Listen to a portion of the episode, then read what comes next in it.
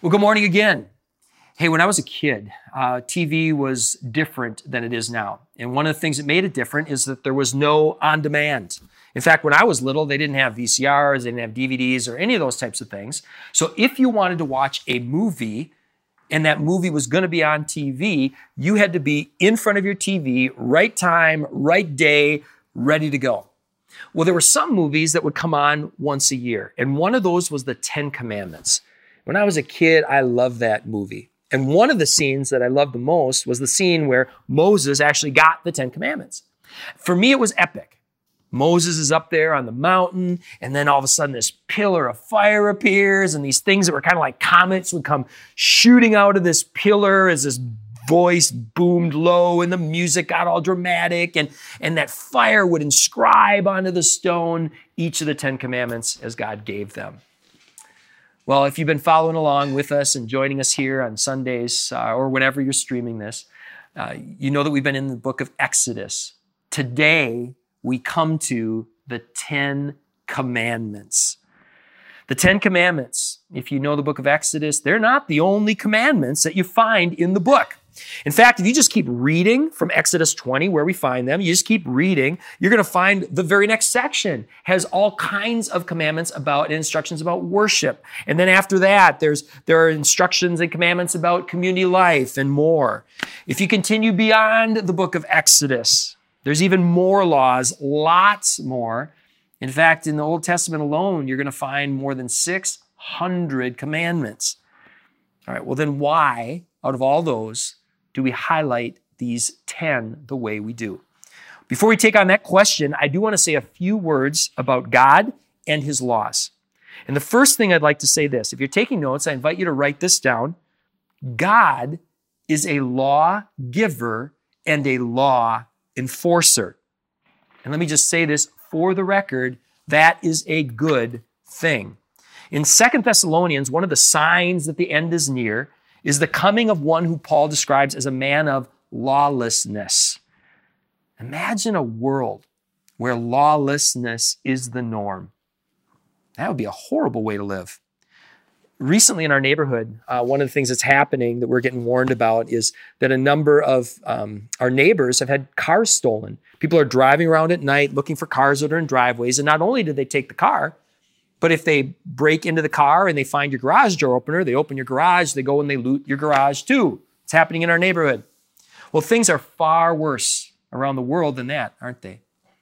I'm on a number of uh, newsletters, email newsletters, and one of the ones I get uh, almost every week. There's horrific stories of Christians who are being persecuted and killed for their faith. In the book of Revelation, the souls of those who've been killed for their faith, they cry out, How long, O Lord, before those who did this are judged? And what are they told? They're told, Rest a little longer because that day is coming. God is both a lawgiver and a law enforcer. And I'd like to say one more thing about God's laws, and I invite you to write this down too. God's laws, they're protective and they're purposeful. God is good and He is gracious and He is wise. And anytime that God puts a boundary in place or a guardrail in place, it's there for a reason. Okay, so now let's get back to the question that I said we'd wrestle with this morning. And here it is Why do we highlight the Ten Commandments when the Old Testament contains 600 more. Let's press into that this morning. If you have your Bible with you, please turn with me to Exodus chapter 20, verses 1 through 2. Now, in the movie that I referred to, when Moses receives these words that we're about to read, the movie place has some artistic liberty there that they that they take. Because in the movie, Moses is up on the mountain alone. He receives the Ten Commandments in stone tablet form. He comes down, and there's this golden calf that the people have made. Well, the golden calf, that actually doesn't come until about 12 chapters later. So, one of the reasons I think it's so important for us to actually read the scripture ourselves, for you to follow along, for, for you to read this on your own, is because it's so easy to see a movie and think, oh, that's what the Bible is, or listen to a podcast, or whatever the case may be. It's so easy to have people tell us things about the Bible or uh, give impressions about the Bible that aren't actually true. So we want to invite everybody, boy, rereading the scripture yourselves. Because if you do that, you're going to find in chapter 19, the one that comes right before this, God tells Moses, assemble the people.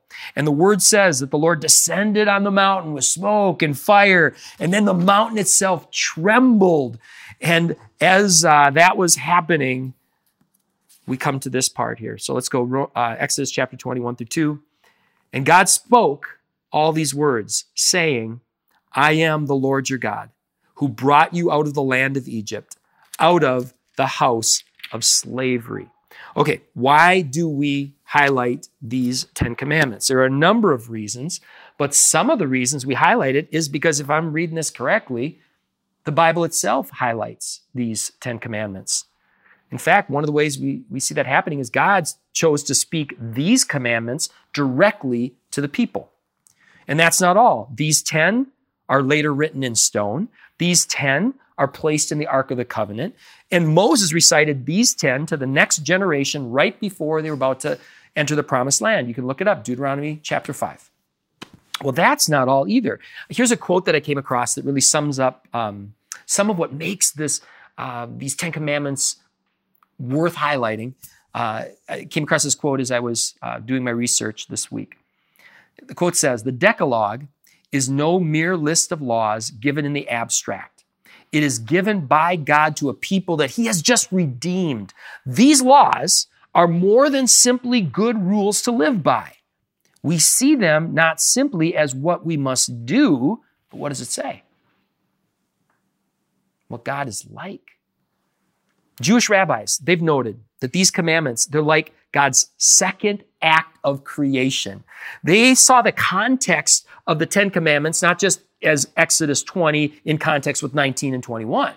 They saw the Ten Commandments in context of Genesis 1 through Exodus 20 and beyond. And when you do that, they said there are these, it's like it's a second act of creation. In the beginning, God created a world. And when he created a world, he brought order from disorder. Well, at the foot of Mount Sinai, God created a people by revealing right from wrong. Well, these 10 commandments, they give us a clearer picture of what it looks like for God's kingdom to come and his will to be done on earth as it is in heaven. All right, in verse 3, now we come to commandment number 1. And verse 3 is this commandment number 1 you shall have no other gods before me. No other gods before me. All right. These 10 commandments begin with a command to have no other God before the God who had chosen them as his own and delivered them by his mighty hand. Now, this command can be confusing in English because of translation stuff. The phrase, no other gods before me, does not mean, hey, you can have other gods just as long as none of them are higher than God. What it means is you shall have no other gods, period. As in, I don't want to see any gods before me in my presence. The Israelites had a whole lot to unlearn. Most of the nations in those days, they had multiple gods. And that certainly was the case in Egypt, where they just come from. God didn't want his people to see him as the highest ranking of these gods. Rather, he wanted them to know that he alone he alone is the true God. Okay, that's the first commandment. Let's look at the second commandment, Exodus chapter 20, verses 4 through 6. You shall not make for yourself a carved image or any likeness of anything that is in the heaven above or in the earth beneath or that is in the water under the earth. You shall not bow down to them or serve them, for I, the Lord your God, am a jealous God visiting the iniquity of the fathers on the children to the third and fourth generation. Remember that third and fourth generation of those who hate me, but showing steadfast love to thousands, remember that, of those who love me and keep my commandments. All right, let's talk about this section. Again, the Israelites had a whole lot to unlearn. The gods of Egypt, like many of the nations surrounding them, they worshiped gods that were associated with creative, created things. For instance, you would have a sun god, and then they would make statues of them and worship them and be devoted to them. Now, it's pretty easy to wrap your mind around why that makes sense that God would say, hey, don't do that. But what about that part where God says he's going to punish subsequent generations? What is going on with that? As someone who lives like you do at a very different time in a very different culture, that can trip us up, right? Well, I did my prep this week, and when I did, a number of my sources reminded me that the Hebrew culture was a communal culture. It was a community that was built around families being accountable to one another. What God does then is really an extension of grace. How many generations are alive at any given time? Three to four, right? God puts limits on the consequences of disobedience to the three to four generations that are living and sinning at any given time. But what does God do? God shows his unrelenting love to thousands of generations of those who love him and keep his commandments. Wouldn't you love to pass along that legacy? Makes a lot more sense why the Bible says, As for me and my house, I'm going to serve the Lord. All right, let's move on to the third commandment. Uh, you, it is this in verse 7 You shall not take the Lord, you shall not take the name of the Lord your God in vain, for the Lord will not hold him guiltless who takes his name in vain. Okay, what does this mean? If you grew up Lutheran, some of you might remember Luther's small catechism. And I really think he does a good job of concisely summarizing this commandment. Here's what Martin Luther had to say about this commandment We are to fear and love God so that we do not use his name superstitiously or use it to curse, swear, lie, or deceive, but to call on him in prayer, praise, and thanksgiving. Well, we should never use, we should never use God's name in a manner that dishonors him and misrepresents him. All right, let's move on to verse 8, commandment number four. Uh, actually, we're going to go verses 8 through 11. Remember the Sabbath day to keep it holy. Six days you shall labor and do all your work, but the seventh day is a Sabbath day to the Lord your God. On it you shall do no, you shall not do any work you or your son or your daughter or your male servant or your female servant or your livestock or the sojourner within your gates. For in six days the Lord made heaven and the earth, the sea, and all that is in them, and rested on the seventh day. Therefore, the Lord blessed the Sabbath day and made it holy. Let's talk about this. The word Sabbath comes from the Hebrew word for Hebrew verb for rest, and it sounds like the Hebrew word for seven. And in the ancient Near East, I don't know of any parallel to a law like this one. The command, and it's a command, the command to take a day of rest and to make sure that your servants, your animals, the immigrants and refugees within your land, to make sure that all of them are able to have rest as well. Some have called that the greatest worker protection act in history. All right, let's move on to verse 12, commandment 5. It says, This honor your father and your mother, that your days may be long in the land that the Lord your God is giving you. All right, it is easy to forget the context here. Confession time. Confession time. When I think of this verse, I often think of something that I can use to preach to my kids. Hey, kids, what does it say? Honor your father and mother. What's the context? The context is the people of God were called to assemble before this mountain. And as God descended on this mountain and gave his word, who was the primary audience? It were the adults. Think about the context there. Parents often preach this commandment to their kids. What should they first and foremost be doing? What should we first and foremost be doing?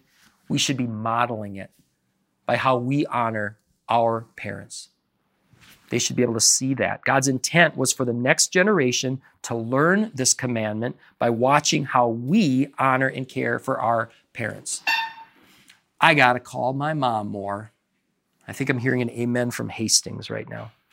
Well, before I move on, it's, it's also worth noting that the Bible stands apart from other ancient legal codes with this command too. Many of the surrounding nations, they only required people to honor their fathers. What instructions does God give? He says, honor your father and your mother. All right, commandments six, seven, and eight, they come in rapid succession. Verses 13 through 15. You shall not murder, you shall not commit adultery, you shall not steal. Let's talk about murder. We don't have an English word that perfectly fits that commandment. Commandment number six. The command not to murder in English is a little too specific. The command not to kill is far too general. Sometimes you're going to hear people say things like this. They'll say, Hey, the Bible says thou shalt not kill. And then they'll use that command to support their beliefs about pacifism, capital punishment, not eating meat. Now, you can make a case for those things, but to use this verse to support your thoughts is are taking this particular verse out of context.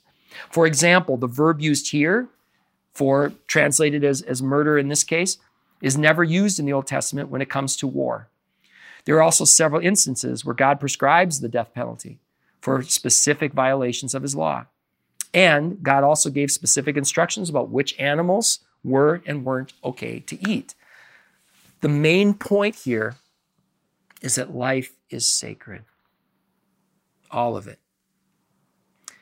And in this fall, one of the things we're going to do is we're going to devote an entire series to this. We're going to talk about the sanctity, the sacredness of life. And we're going to talk about these wonderful things like adoption and, and um, fostering and how this concept of the sacredness of life affects so many other things. All right, verse 14, we read it already. That is the one that forbids people from committing adultery. And this was fascinating to look at from a historical perspective. I had never done that before, meaning I'd never looked at what were the, the surrounding nations um, teaching and, and codifying when it came to adultery. In the surrounding nations, Egypt, Canaan, Canaan, Mesopotamia, in these nations that were not known for their outstanding moral codes, adultery was considered the quote, great sin. There was a common understanding, even among these warring factions that had very different ethical codes. There was a common understanding that the protection of the family unit was foundational to the health of society. And in the centuries that followed, God revealed specifically for his people that marriage, as he designed it, was meant to provide insights into the relationship between God and his people. All right, verse 15, which we read, forbids people from stealing from one another. So, if you are one of the knuckleheads who's been stealing my neighbor's cars, knock it off. God says so. All right, let's turn to verse 16. Verse 16 is where we find commandment 9. You shall not bear false witness against your neighbor. Don't bear false witness against your neighbor. God is a truth teller and he instructs his people to do the same. Okay, there's one more commandment, and as at least commandment as we call them, or one more word as the Bible refers to them, and it's a little different than the others. Verse 17 says this You shall not covet your neighbor's house, nor shall you covet your neighbor's wife, or his male servant, or his female servant, or his ox, or his donkey, or anything that is your neighbor's. Now, in many ways, this covenant, this commandment, in many ways, this commandment is an extension of the four that come before it. When we allow our hearts to covet, which means to harbor an unhealthy, destructive desire to possess something that isn't yours, when we do that, when we allow a passing, coveting thought to take root in our hearts, what can that lead to? It can lead to bearing false witness. It can lead to stealing, adultery, even murder. All right. Well, those are the 10 commandments. We did it. We just read through all of them, or again, the 10 words as it's they're described in Hebrew. Some denominations may number them differently, but what we just read is the section that contains them all. And now that you've read them for yourselves, here's something that I would love for you to imagine with me. You might want to write this down. Imagine a world where more people obeyed the Ten Commandments. Can you imagine that? Imagine a world where people sincerely set out to know and honor their creator rather than just go with a religion that's trendy, rather than just go with a religion that you were brought up with. What if people sincerely went to seek out the God who created this world and learn what it means to serve and honor Him? What if more people were very, very, very, very careful not to misrepresent that God? Not to say that He says things that He doesn't say or take His word out of context or to use His name in trivial or manipulative ways. What if? What if more people modeled healthier rhythms of work and rest? What if more and more of God's people modeled honoring our fathers and mothers for the generation that came after them? What if more of more people, and let me specifically say, what if more of God's people treated all life as sacred? What if we spoke with one voice on that? And we actually lived as though each person bears the image of God.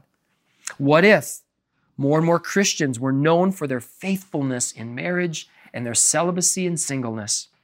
What if our reputation as believers was beyond reproach when it came to financial integrity and truth telling?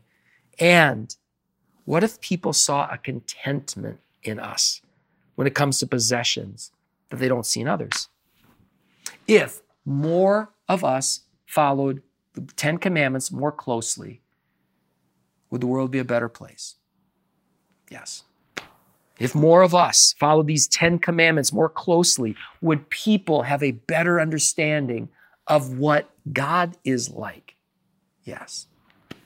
Well, Jesus was the master teacher. And one of the things that Jesus did was he could take things that were big and he could take things that were complicated and then he could summarize them into simple, concise statements. And what did he do with those 600 plus commandments that we find in the Old Testament? He summarized all 600 plus into two. What are they? Love God and love others. Okay. Why are these 10 commandments particularly helpful? If you're taking notes, you might want to write this down. The 10 commandments help us see what loving God and loving others looks like in color. Consider what we just read. What do the first four commandments do? They help us understand what it means to love God. What does that look like? What do the next six commandments do? They help us understand what loving our neighbors looks like. Well, the Ten Commandments, they help us better understand what it looks like for God's kingdom to come and God's will to be done on earth as it is in heaven. And one of the reasons, one of the many reasons, why we always bring almost every one of our teachings back to Jesus is this the gospel helps us to see what loving God and loving others looks like in 8K ultra high definition. The gospel is the story of Jesus. It's the good news of God who, in the fullness of time, sent his one and only Son to lead us home. And Jesus helps us. Jesus helps us understand what it means to honor God and the true nature of family and to observe the Sabbath, how we do that correctly, and that adultery and murder, they really begin in the heart. And he teaches us so much more. He takes us even to a much deeper level than the Ten Commandments of what it means and looks like to love God and love others. Is God a lawgiver and law enforcer? Yes. What did Jesus say about love and commandment keeping? Here's an example. If you love me, John 14, 15, you will keep my commandments. And here's the problem with that. Raise your hand. All right, truth time, Sam. It's you and me in this room, right? Raise your hand if you ever broken any of the commandments. We all have. We all have. If we say we have no sin, we deceive ourselves and the truth is not in us. I came across this quote when I was working on this message, and I agree with it wholeheartedly. This one's worth looking at several times. When we plumb our hearts, we discover that we're fugitives from the law. We all have our stuff, don't we? We all do. We all have areas where we fall short. We all have areas where we struggle. And if we're honest, we all have areas where we rebel against God's good and gracious laws. But what else do we have? We have a good and gracious God who offers to take our guilt and our shame away. I cannot wait for next week because I had something happen I never noticed before. It has been a long time since I've read Exodus from start to finish. And I hadn't really ever done that where I read Exodus start to finish, where I really focused on the Ten Commandments, and then I was going to really focus on what came after it. Well, what comes after the Ten Commandments are all these instructions about the tabernacle, and it's really detailed.